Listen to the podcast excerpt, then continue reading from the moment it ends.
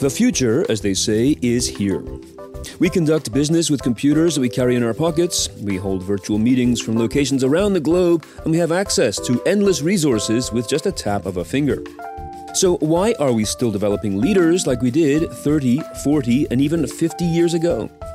This is the question posed by executive coach Lori Mazan, who is author of the new book Leadership Revolution The Future of Developing Dynamic Leaders. She says leaders need the nimbleness and openness to respond to environments where the rules are constantly changing, and she's here with me today. Each of our Cool Time Life podcasts focuses on a topic dealing with people, productivity, technology, and work life, and each offers ideas and facts you need to know about to thrive in today's busy world. An index of our podcast is available at steveprentice.com under the podcast link. So, Lori, welcome to the Cool Time Life podcast.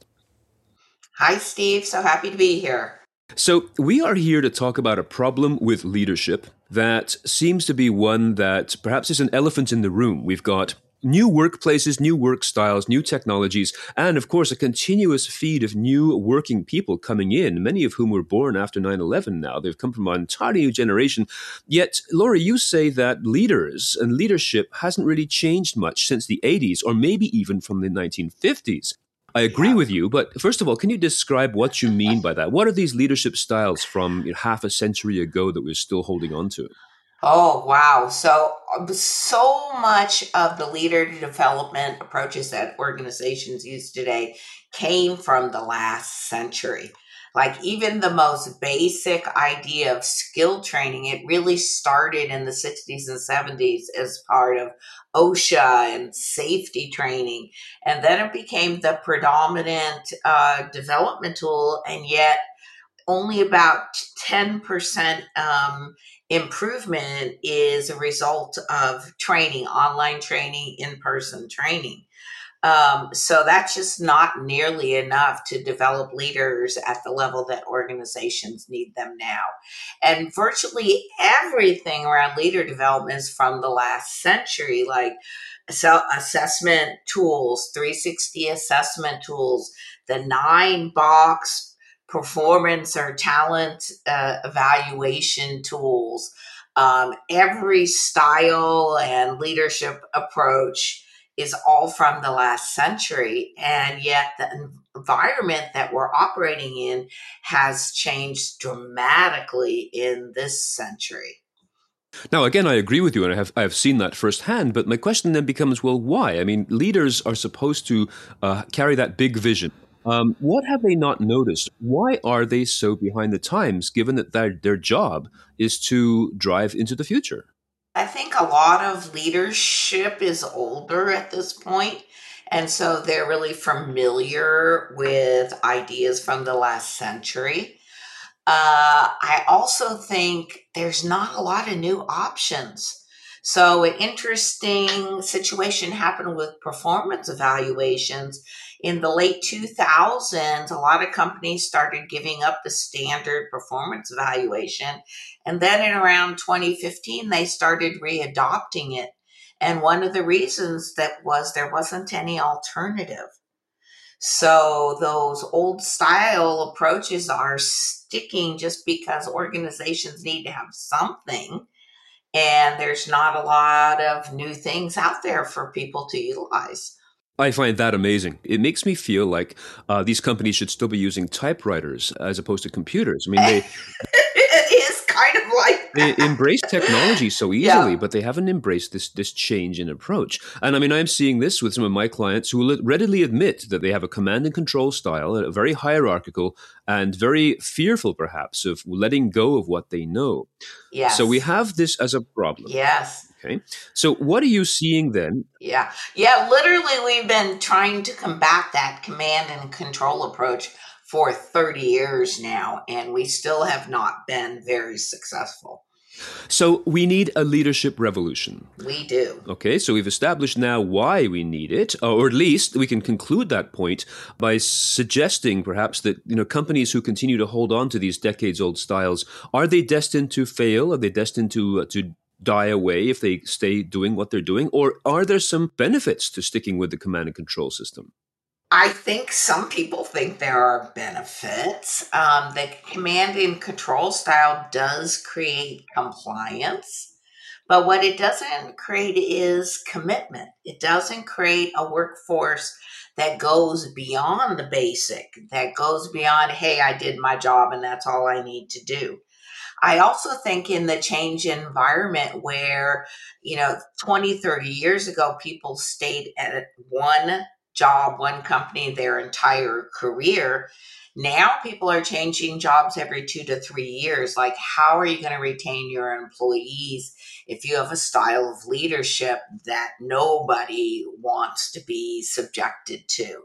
Uh, and now we're talking about retention, engagement rates, um, and this level of commitment and trust that just doesn't come from a command and control style.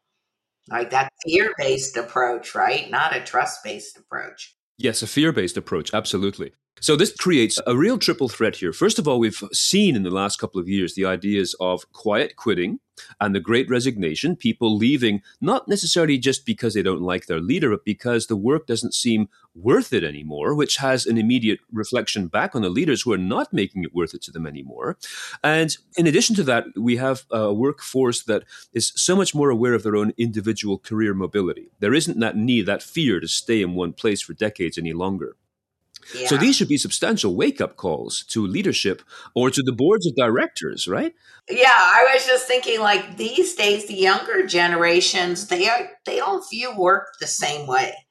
They don't view it as a means to an end. They view it as a means. So they want work that they have influence over, that they can have impact with, that they're passionate about. They're not you know, post industrial revolution where they're going to be satisfied, you know, screwing in a bolt for 30 years and waiting until retirement. The whole dynamic of the workforce has changed. And then you add low unemployment. We've really had low unemployment for a long time. So being able to retain skilled, you know, passionate, committed employees really is a big challenge.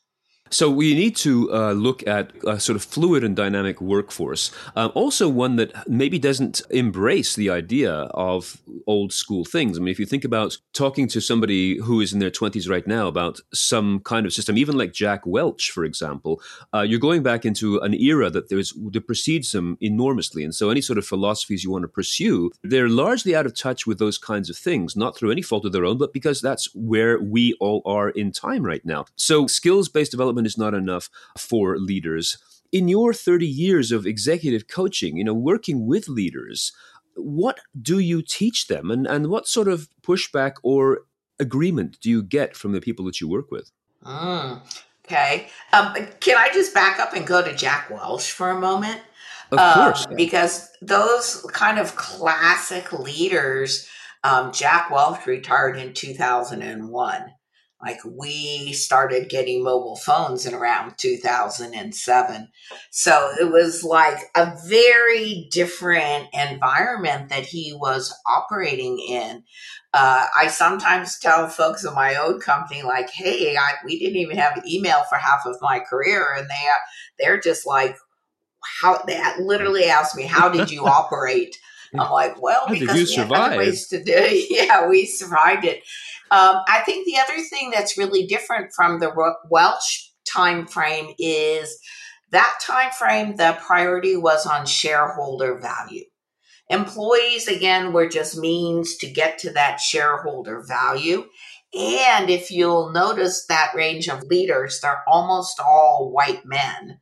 So there was just a very different level of diversity then as well. So fast forward to now and you know the the priority sure is on show, shareholder value but that's not the only priority because you can't get shareholder value if you don't have this engaged uh, workforce that's staying at your organization long enough to have some impact so that leads to what do I do in my coaching? You know, it really is helping to shift mindsets and what we do is we help people to think differently and then line up new behavior that matches with that new thinking so that that behavior is sustainable over the, over time. And it's sometimes challenging you know um, we're kind of old dogs and teaching old dogs new tricks can be tough. But i do find that most people are interested in growth and development and if we can find a kind of a motivation point for them where they can really see what I am doing is no longer working, it's not meeting my own goals. And here are my own goals, and then here's some thinking and behaviors that can really get me there. Then people are willing to try new ways. And sometimes those new ways create sort of a lot of uh, of liveness or activity or impact that then reinforces the new thinking and the new behavior. Could you give me an example of something you would teach to one of your clients, you know, as a new way, a new thing, like a, a, what about thing? You know, you ask your client, what about if you do this? How about if you try this? What would be an example of something you'd give an, them as an assignment to try?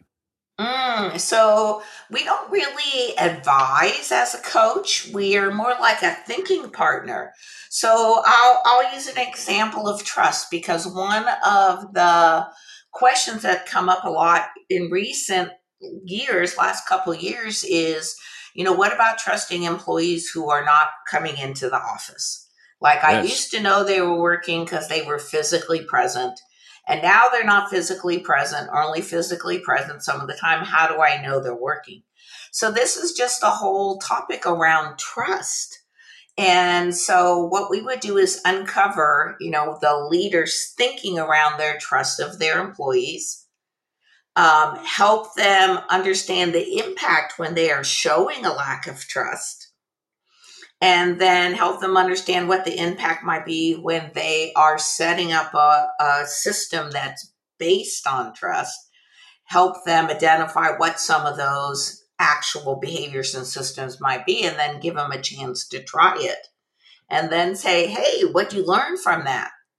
Right? Did you find that people were actually more committed and providing a higher quality of work when you showed them trust? Or did you find that they all slacked off and didn't do anything um, or the opposite when you didn't trust them and you're trying to quote prove they're working did that actually make them work more or make them work less so it's almost like this iterative experimental approach because if i just tell them what to do it's very easy for that leader to either make me right or wrong oh you told me to do that and it didn't work or even if you told me to do that and it did work now it's me it's not them so right. for the leader to really have impact, they have to own their own thinking and their own actions. And the other part of this is leaders are successful in relation to their context. So Jack Welch is a great example. You know, he was successful at GE. If he had been at another style company, he may not have been as successful. And one of the things that was part of my uh, coaching career is a lot of GE employees that came up under Jack Welch moving to other companies of other styles and not being successful. And I would get called in repeatedly because that person's leadership approach was rocking the boat um, or stepping on toes in another culture that wasn't the same as GE. And it was very difficult for those leaders to change their approach. Um, at least 30% of those folks left that company and tried to find a culture that was closer to GE because they felt like they they actually couldn't change. So, yeah, that worked at GE, but it didn't work at other Fortune 100 companies that had a very different culture. So, context is really important as well. Even when you bring up things like Fortune 100 or even think across to like Dow Jones, the companies that were the foundations of those kinds of analytical reports, so many of them have disappeared or consequently failed just because of time. Or lack of adapting, right? Yeah. Lack of yeah. adapting. Yeah. Totally. And it's interesting you were mentioning before about, you know, trusting people to work and I can only trust them if they're at the office where I can see them. I can tell you in my earliest days when I was consulting on software and, and computer technology stuff way back in the 90s, one of the first things people asked me was how can I fast switch my screen so that when the boss comes in, it looks like I'm working? The myth that just because someone's physically in the office, they're actually working, I mean, that to me is, is the number one mistake that managers yeah. and leaders can make. Um, Hundred um, percent. Believe it's a yeah, it's a perception based yeah. thinking. Um, I actually had a client one time where the organization, and this was like a Fortune five organization, called me in because they didn't think this one employee was working hard enough, and so and you know high level leader, and so I watched what they were doing and checked them out, and they were working, but I asked them, "What do you do when you come into the office?" And that person was coming in early, going to the cafeteria, getting a cup of coffee and reading the newspaper from like seven to eight in the morning, and then starting work. And I was like, who do you see inside the cafeteria? Sure enough, they saw their boss or the CEO or somebody. And I said, stop reading the newspaper in the cafeteria, get your coffee and come back to your office. That's the only thing he did different. The next time he was up for evaluation, he got promoted. Right? Wow. It was like just all perception of working, not actual working. So, how do you know if people are actually working? Not because they're there with their body, but because there's output, there's an outcome, there's deliverables. That's what needs to be tracked. Not that someone is in front of their computer. Of course, people can be doing anything on their computer. And believe me, they actually are, yep. uh, especially if they're not engaged in their work. If they're not finding it interesting, they're not passionate about it, they're not doing something that has impact, that's satisfying to them much easier to just scroll around social media or other things, you know, than doing work that's boring and, you know, not making any difference. Absolutely, and I mean the, the, command and control mindset would say, okay, if you're if you're bored and you're not doing your work, then we got to fire you. Whereas you could say, well, what what is your passion? You know, maybe there's somewhere else in the organization that is better right. for what you do. And of course, this is now becoming a, a, major player in, in just work today is is matching people to their culture. Uh, so it's not only a matter of the time, where and when they do the work, but also what kind of person they are and how the culture can fit them and vice versa. Yes. So I see a lot of challenges uh-huh. to old uh-huh. school leaders who, frankly, would prefer, I think that everyone stay in their own little space, behave, do their work, and then go home. So yeah, a lot of difficulties for for people. Um, do you have any? Yes. Um, I'm curious to know. Do you have any role models that you like to share with your clients? Mm, you know, the ones I have uh, had the most experience with of late is a lot of the new sort of venture backed startups in the Silicon Valley where um, they are fully remote or they are doing things in a very different way. Um, and primarily that's because they are younger and their premise is really around innovation. Uh, so that innovation theme runs through everything, including leadership. Yeah. Uh, I have not seen so many organizations large organizations adopting um, things very differently. I think pockets adopt things.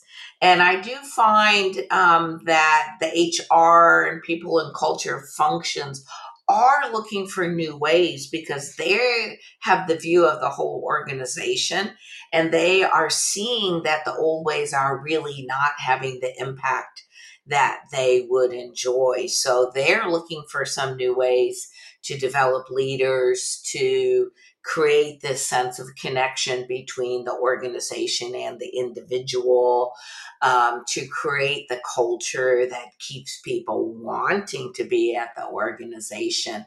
Um, but I think it's a uphill battle for them because many of the more seasoned older leaders are not operating in a way that supports that approach.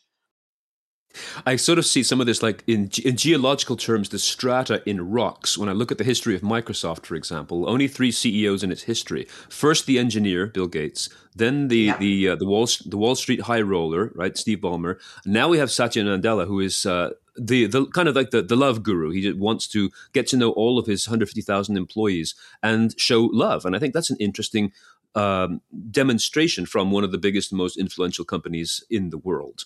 However, there's lots lots of battles. Well, they were just now, voted, I think, the in the top five best run organizations. Um, I think maybe in North America, in the U.S. Yeah. Um, and because of that, and you know, it, it seems really sappy. And if females were talking about love at the corporate level, they would get laughed out of the room. Yes. But for yes. a man to talk about that, um, the reality is like if people love their work, if people love their organization, if people love their colleagues, guess what? They're going to be doing their best possible work. So it may sound sappy, but there is a core of truth in that idea. So I imagine there are many leaders who are saying, Yes, I want to do this. I want to be part of this modern train.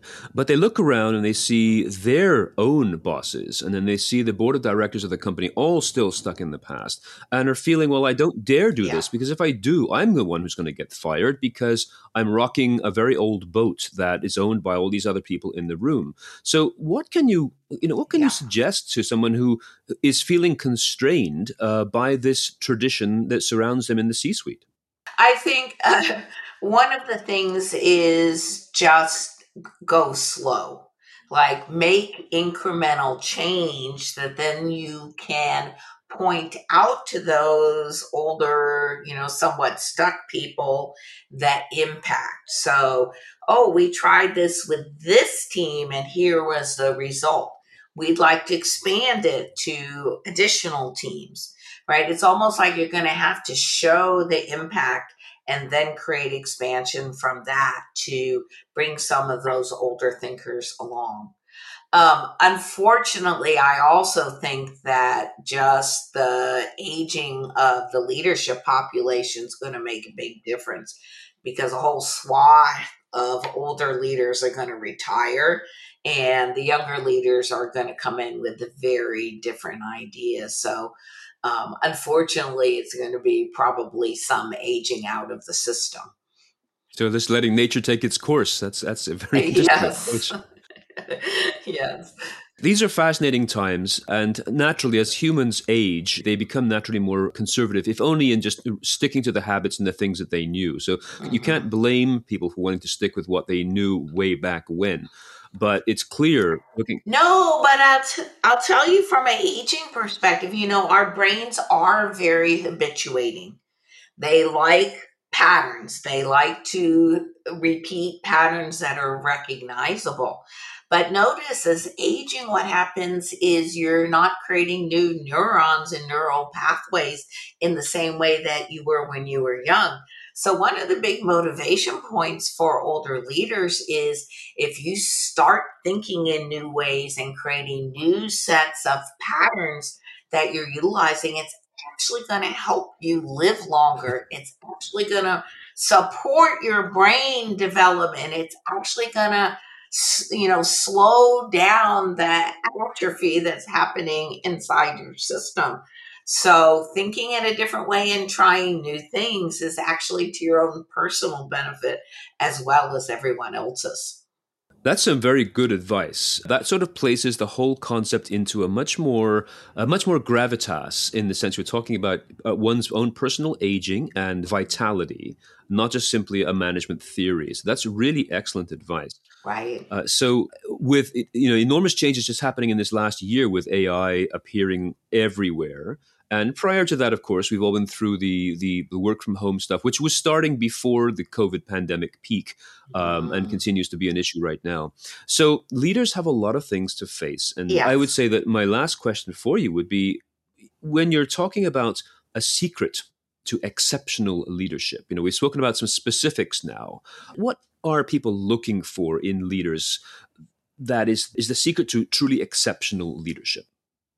Yeah, that's a great question because it you can get people to a decent level of leadership, but what is that secret sauce that gets them from decent to exceptional? And I think it's a set of capacities that are rarely talked about. A capacity being something that can always be continually developed. You never, like, you've never filled the cup. There's always more that you can put in there. And some of those things have to do with your internal compass um, and having a very strong sense of your own internal balance and equilibrium. And if you look back over history, some of the biggest uh, problems were people who did not have that in place and made, you know, poor choices not only for themselves but for their organizations. But there's a set of about five or six or seven capacities related to that that I think uh, elevates leaders from the basic to the exceptional. And I kind of call this being the eye of the storm. When you have just so much change swirling around you, how do you find that place in the center of the storm where it's, you know, clear and bright and sunny? And you have that 360 view around you, and you're not just getting pushed one way or another by the economic or organizational forces. When you get to that place, there's kind of an internal strength related to staying in the eye of the storm, and that helps others to trust you. It feels like you're not going to get pushed over um, by the board or by uh, you know some demanding customer or by the economy or whatever it is that there's something solid there that employees and the organization can depend on. And when you get to that level uh, you know people want to follow you. Uh, lori this is amazing and highly practical and visible intelligent ideas. And I say that because it allows people to see the potential, not just simply hear it. So I thank you very much for the guidance you provided to our listeners today. So tell us a little bit more about you, about your service, your practice, your publications, and where people can find you online. So I'm the founder and president of a company called Sounding Board, and we provide coaching led leader development for organizations and the software to be able to scale that kind of development approach. Um, you can find me at Lori at soundingboardinc.com. You can find the organization at Sounding Board Inc www.soundingboardinc.com. Um, and I have a new book that just came out last month, and it's called Leadership Revolution The Future of Developing dynamic leaders. And you can find that on Amazon and anywhere books are sold. So this has been wonderful, an absolute treat. Thank you. Now people know where to find you. I want to just simply thank you so much for being with me today on the Cool Time Life podcast. Thank you so much for having me. I really enjoyed the conversation. Once again, Lori's book is Leadership Revolution The Future of Developing Dynamic Leaders, published in October 2023 by Wiley. And you can find out more about Lori and her company's leadership solutions and services by going to soundingboardinc.com. That's all one word soundingboardinc.com. If you have a comment about this podcast or the series, please feel free to drop me a line through the contact form at steveprentice.com, where you can also find my social media links. A full listing of our Cool Time Life episodes is available at steveprentice.com slash podcast. I update the episodes regularly so that the concepts do not get dated. So check them out and download whatever feels good. And if you feel you are getting value from this series, please leave a review and tell somebody about it. And if you want to, you can support us on Patreon. Contributions from our listeners allow me and my team to spend more time researching and preparing our podcast series. So if that feels fair to you, please visit patreon.com slash Steve Prentice. Until next time, stay safe and thanks for listening.